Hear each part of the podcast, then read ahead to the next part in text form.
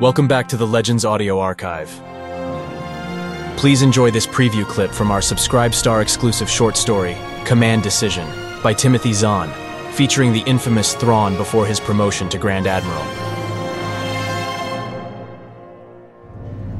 Out of the corner of his eye, Niriz saw the officers in the starboard crew pit stiffen, their attention shifting aft.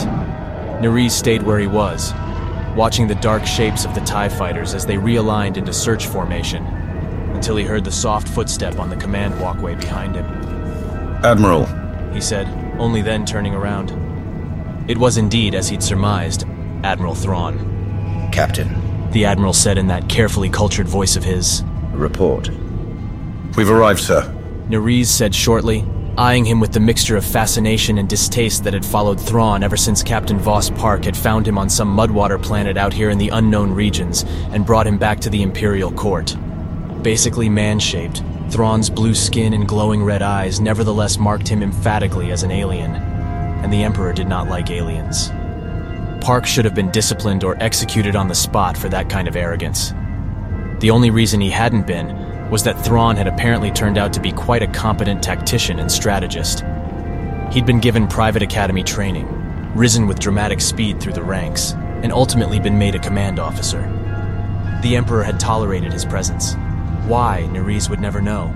Others in the court, a great many others, had not. Yes, I see that. Thrawn said dryly, those glittering eyes shifting momentarily over Niriz' shoulder. But those fighters should be further out by now. How soon after our arrival did you order them launched? Immediately, sir. Niriz said, striving to keep his voice civil.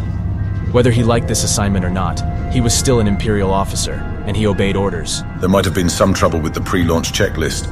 The crews aren't used to dealing with the hyperdrives on these new TIE scouts. If so, it's a deficiency they need to correct. Thrawn said, Launch practice, Captain. Beginning now. Please see to it personally. Niriz ground his teeth. Yes, sir. He managed, catching the eye of the comm officer. Call Commander Parck to the bridge. Yes, sir. Niriz looked back at Thrawn, a small touch of spiteful satisfaction flickering through him. Parck might not have been disciplined at the time, but Thrawn's enemies hadn't forgotten him. Once the captain of his own Victory class Star Destroyer, he'd been summarily stripped of that command, demoted to commander, and put aboard the Admonitor as Niriz' first officer. Served him right. The Admiral was watching him, an unreadable expression on his alien face. I gather, Captain, that you don't consider this mission worthwhile. No, sir, I don't. Niriz said, lowering his voice out of habit to keep his words from the ears of those in the crew pits.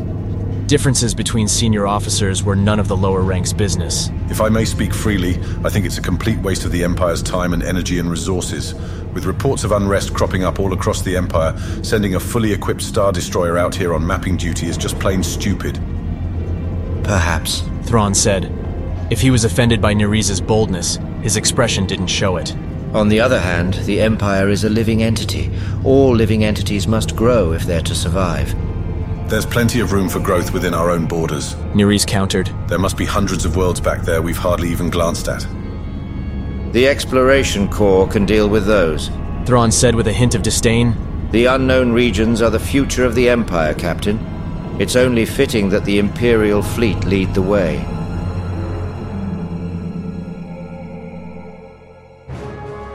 Thank you for listening. If you liked what you heard, follow the link below to support us at the Archivist tier, and you will receive the first 20 minutes of the story, available for download right now. The remaining two parts will be released in the near future, only for SubscribeStar members. Thanks again, and may the Force be with you, always.